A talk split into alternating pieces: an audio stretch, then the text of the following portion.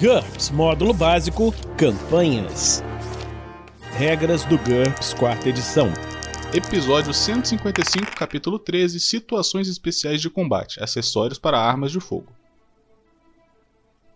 Uma produção RPG Next.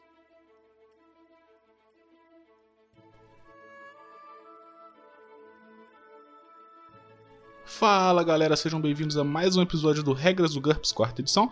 E vocês devem estar se perguntando, pô, mas cadê o Vinícius? Por que, que o Vinícius não tá falando hoje? Por que o Heitor tá aqui fazendo a introdução? É porque o Vinícius está preso no limbo da mudança de casa. Então ele tá incapacitado de gravar e de editar podcast, de publicar qualquer coisa.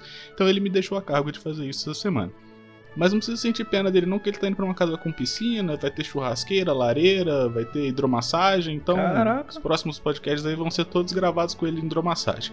E como vocês já ouviram o Vinícius, o Vinícius, ó, já ouviram falando do Dressler aí, eu aqui não estou sozinho, eu tô com o Dressler, lá do QuestCast aí, Dressler, como é que tá as coisas? Tudo bem, eu sou eu sou solidário aqui com, com esse drama que o Vinícius está vivendo, porque eu acabei de passar por uma mudança de casa também.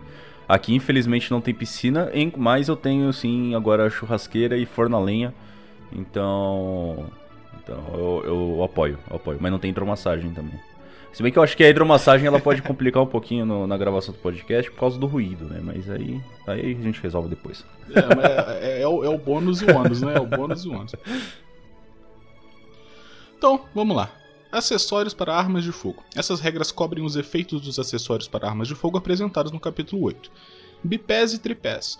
Um atirador deitado usando uma arma com um bipé preso a ela pode considerá-la como se ela estivesse firmada, basicamente mirada, como a gente viu em apontar lá na página 364 há muitos episódios atrás, e reduzir a sua ST mínima para dois terços do normal arredondado para cima é necessária uma manobra preparar para abrir ou fechar um bipé dobrável.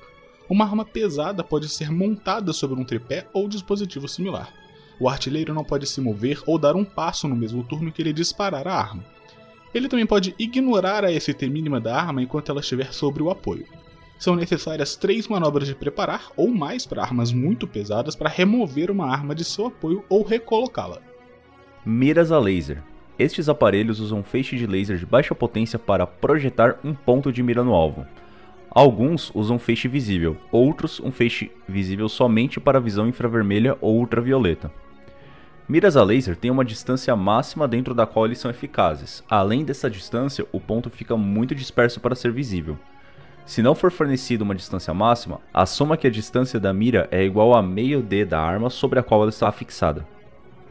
Se puder enxergar o próprio ponto da mira, o personagem recebe um bônus de mais um de jogada de ataque, independente de ter executado ou não a manobra apontar. Contudo, se o alvo também puder vê-lo, ele recebe um bônus de mais um na esquiva.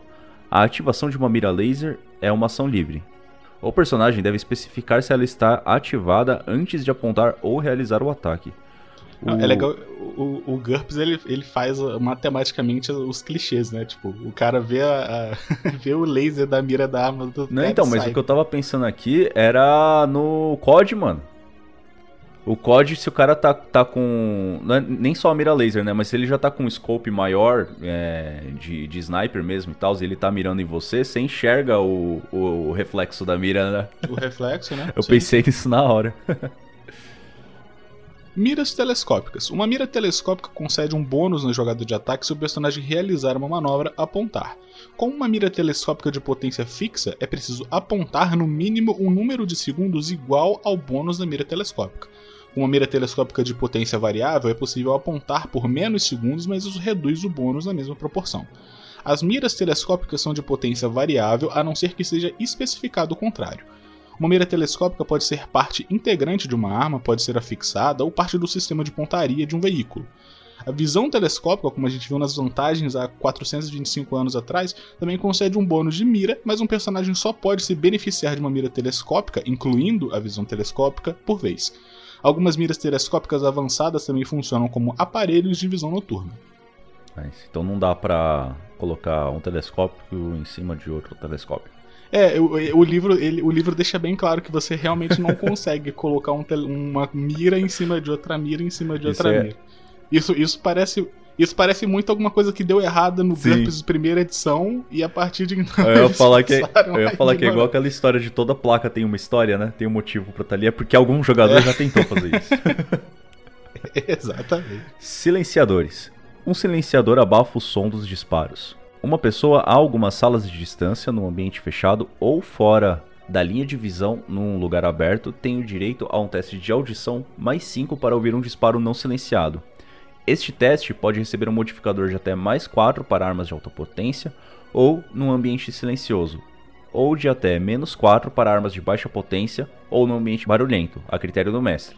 Então, se você tiver numa biblioteca ou num, numa estação de trem, vai ter uma diferença no, no- no- nos bônus aí. É. Um silenciador comum confere uma penalidade adicional de menos 4, enquanto os melhores silenciadores do mercado podem conferir menos 6. Qualquer pessoa na frente da arma exposta e suficientemente próximo para que o atacante pudesse tê-la atacado, ouve automaticamente o disparo, mesmo com o silenciador. No entanto, o silenciador dificulta a localização do som. O ouvinte deve fazer um teste de IQ, não um teste de audição, para deduzir a localização a menos que o atacante já esteja à vista.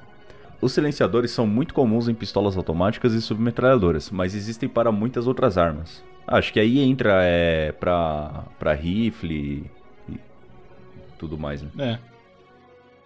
Armas guiadas e teleguiadas. Algumas armas podem ser conduzidas ou se autoconduzir depois de lançadas. Isso facilita acertar alvos distantes, por exemplo. Esse tipo de arma só surge no final do NT6 e são bastante comuns no NT7 em diante. A maioria tem propulsão a foguete, com exceção de torpedos subaquáticos, mas alguns exemplos mágicos ou exóticos podem existir em alguns cenários. Então, armas teleguiadas, por exemplo. Uma arma teleguiada é um projétil que pode receber comandos de navegação durante o voo. Isso permite que o atirador o mantenha em sua trajetória. A arma depende da habilidade do operador para chegar ao seu alvo. Os primeiros mísseis teleguiados precisavam ser pilotados pelo operador com um manche. Sistemas modernos só requerem que ele mantenha a mira do lançador no alvo. O míssil e os componentes eletrônicos do lançador fazem o resto. A maioria dos livros de referência categoriza as armas teleguiadas de acordo com a forma como o lançador se comunica com o projétil. Então, por exemplo, um torpedo ou um míssil teleguiado por fio recebe os comandos através de um fio fino que se embobina atrás do projétil em voo, enquanto uma arma teleguiada por rádio recebe os comandos por ondas de rádio. Existem muitos outros sistemas. Trate um ataque com uma arma teleguiada exatamente como qualquer outro ataque à distância, com exceção das regras especiais a seguir. Apontar.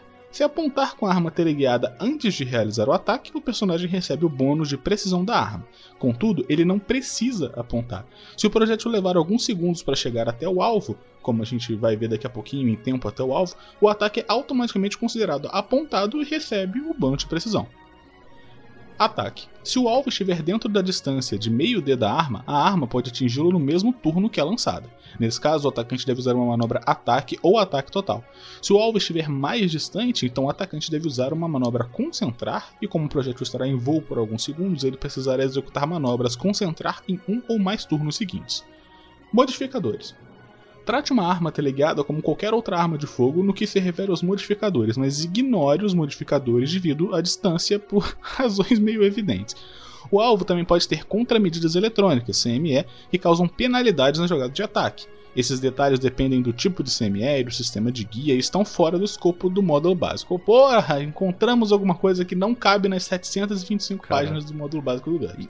É impressão minha ou isso provavelmente é, sei lá, uma arma teleguiada que se guia automaticamente por calor. E aí ele não cobre aqueles flares pra dispersar as armas de calor. É, acho que. E acho que outro sim. negócio que eu não sabia aí é que existia míssil teleguiado por fio. Eu também não. Rapaz, eu acho isso meio perigoso, né? Porque vai que dá um embaraço, um pedacinho ali já É era. velho. assim. Se for fio de fone, já era. né? Ótimo. Vamos lá para armas guiadas então. Uma arma guiada é um projétil que pilota a si mesmo em direção ao alvo. Ela possui o próprio sensor de guiamento. Guiamento, eu não sabia que existia essa palavra. Ok. Então tá, né, pô? Ela possui o próprio sensor de guiamento chamado de cabeça localizadora, colocada no míssil, que determina como ela rastreia o seu alvo. Ah, então isso é aquele do que eu falei lá do, do calor, por exemplo. É, aparentemente. Então, aparentemente, o manual básico de campanhas ele cobre isso também. É... Isso é semelhante a uma vantagem sensorial, por exemplo. Um míssil guiado por infravermelho usa infravisão, enquanto o míssil guiado por rádio usa sentido de monitoramento, radar. Algumas armas possuem múltiplos métodos de guiamento. Quando estiver calculando os modificadores de combate, use os métodos de guiamentos da arma em vez dos sentidos do atacante. Por exemplo, um radar pode ignorar a escuridão, mas também pode sofrer interferência. Armas guiadas usam regras normais de combate à distância, com as seguintes modificações: Tempo de preparação. Alguns lançadores precisam de muitos segundos para o operador inserir baterias, ligar o equipamento, aquecer os sistemas eletrônicos e etc. Essas atividades requerem manobras, manobras preparar, mas já estão calculadas no tempo de preparação de um novo disparo conforme relacionado na estatística de tiros da arma. Apontar. A arma deve travar no alvo antes de ser disparada. Isso requer uma manobra apontar e normalmente exige que o atacante seja capaz de ver o alvo. Essa manobra apontar especial requer um teste contra NH da arma, artilharia, míssil teleguiado, para mísseis guiados, não armas de fogo ou canhoteiro. Isso aí é, é, é fazendo relação mais uma vez com o COD, né? É igual quando você tá com com aquele lança-mísseis lá de derrubar helicóptero e você tem que ficar travando uhum. ele na telinha, né, antes de lançar. É, exato. Ataque. O atacante deve disparar uma arma guiada com uma manobra preparar, não uma manobra de ataque. Interessante. O projétil ataca por si só. Se o alvo estiver dentro da distância de meio D da arma, a arma pode atingi-lo no mesmo turno. Caso contrário, veja o tempo até o alvo. O atacante não deve usar seu NH com uma arma na jogada de ataque. Em vez disso, ele deve usar o NH da arma, que é 10 mais o bônus de precisão, caso o atacante tenha conseguido travar no alvo. Isso, aí é um, é um pedido para revisão na, na 5E, né, do GURPS. Essa parada do, do manobra preparar, mas não uma manobra de ataque. Que é, assim, é, uma, é, é uma questão semântica óbvia, né? Do tipo, beleza, tá, você não tá atacando com a parada, você tá só preparando e o míssil faz sozinho, porque é um míssil guiado e tal, aquela coisa toda. Só que, Sim. pô, vai chegar algum momento, em alguma situação, em alguma campanha, que o mestre vai falar, não, pô, vocês não podem fazer nenhuma, nenhuma ação de ataque agora, vocês só podem ir preparando as coisas. E o cara vai pegar um míssil teleguiado. Cara, é verdade. E vai disparar isso, porra. O pior e é que aí pensa... isso é foda, porque tá na regra, porra. Então, mas é foda porque tá.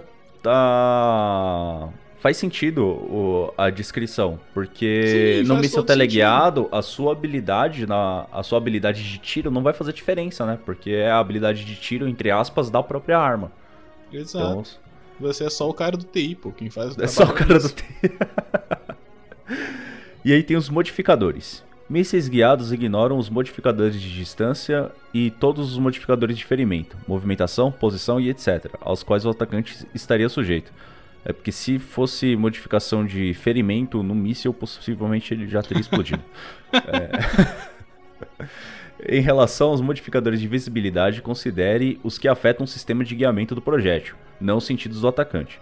Qualquer coisa que interferir com o sistema, por exemplo, um sistema de interferência de radar contra o guiamento por radar, resulta numa penalidade na jogada de ataque. Todos os outros modificadores de combate à distância, tamanho, velocidade, etc., se aplicam normalmente. Então, qualquer coisa que envolva os sentidos, você vai considerar o tipo de sistema de guiamento da arma. Então, se está usando rádio, aí sistema de interferência de rádio. Se é infravermelho, ah, não sei o que interfere com infravermelho, possivelmente outro infravermelho. Se é calor, o flare do helicóptero do COD lá que eu estava falando mais cedo. É. Né, mas uh, é, ele deixa bem claro, mas é meio óbvio, né? Porque, pô, cê, se você pega uma arma e fala, pô, eu queria um míssil que fosse guiado por calor, e aí você vai levar em conta a sua habilidade de achar calor, aí é foda, né, pô? Aí não precisava do míssil, né?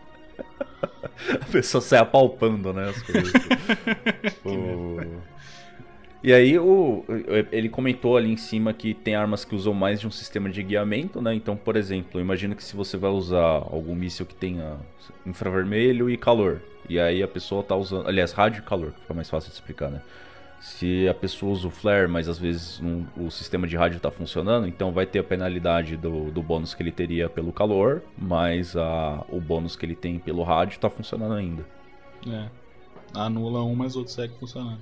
Exato. É um canivete suíço em forma de míssil, né? Excelente. tempo até o alvo. Se um ataque teleguiado ou guiado tiver um valor de meio D, não divida o dano pela metade. Meio D, no caso aqui, é a, a, o valor de metade da distância máxima dele. Em vez disso, considere esse valor como a velocidade do ataque em metros por segundo. O projétil pode atingir um alvo que esteja a uma distância de até meio D no mesmo turno que ele é lançado. Ele requer mais de um segundo para chegar a um alvo mais distante.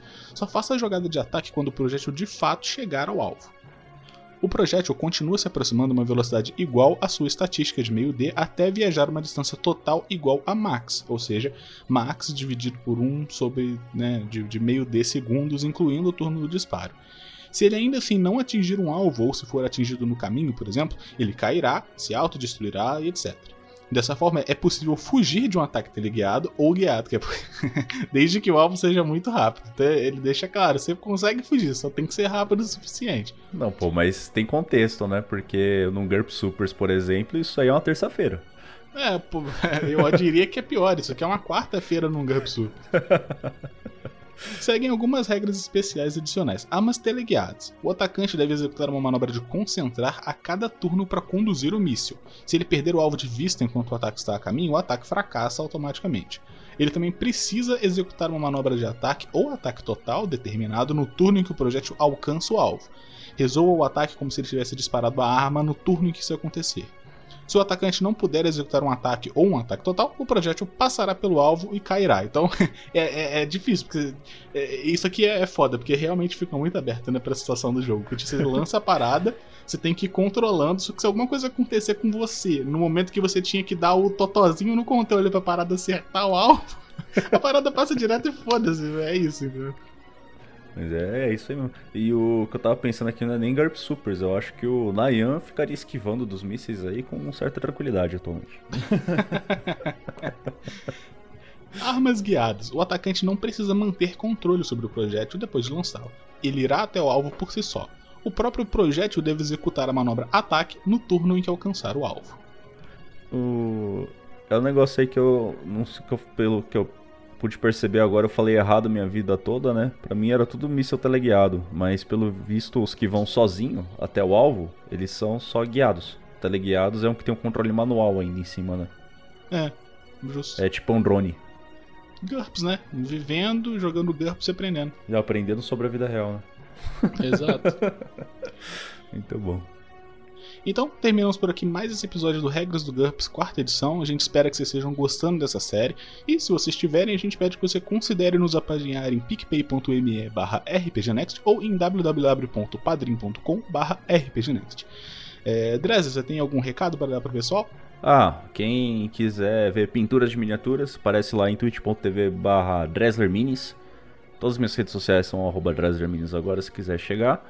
E também ouçam lá, vocês já sabem, eu imagino, a essa altura do campeonato, né? Ouçam lá o QuestCast também. A gente tá gravando várias paradas legais e tem na, na Twitch as gravações ao vivo também. É isso aí. É isso aí. Então, a gente fica por aqui e se encontra na próxima semana aqui no RPG Next. Falou!